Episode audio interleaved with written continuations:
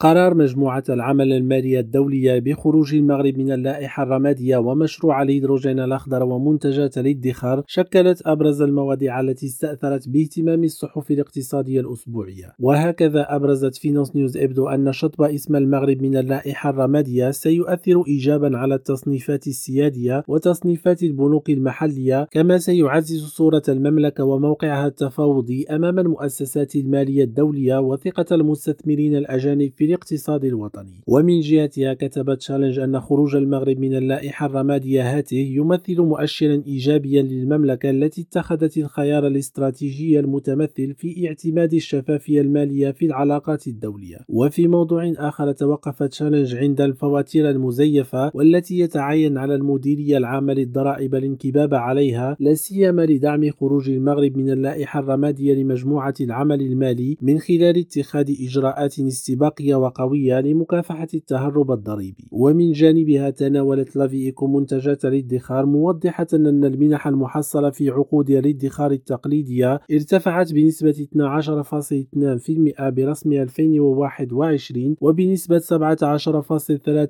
خلال 2022 لتتجاوز بذلك 21 مليار درهم. وعلى صعيد آخر سلطت الأسبوعية الضوء على ملف الهيدروجين الأخضر لافتة إلى أن العمل يجري على قدم وساق لتقديم عرض المغرب والذي من المرتقب أن يكون واحدا من أكثر العروض تنافسية في العالم. وفي ملفها المخصص للبنوك ركزت فينوس نيوز إبدو على تقلبات السياق المكرو اقتصادي حيث أكدت على أن النظام البنكي أبان إلى حدود الساعة عن مرونة في مواجهة الصدمات المكرو اقتصادية هشام لوروي ريم راديو الدار البيضاء.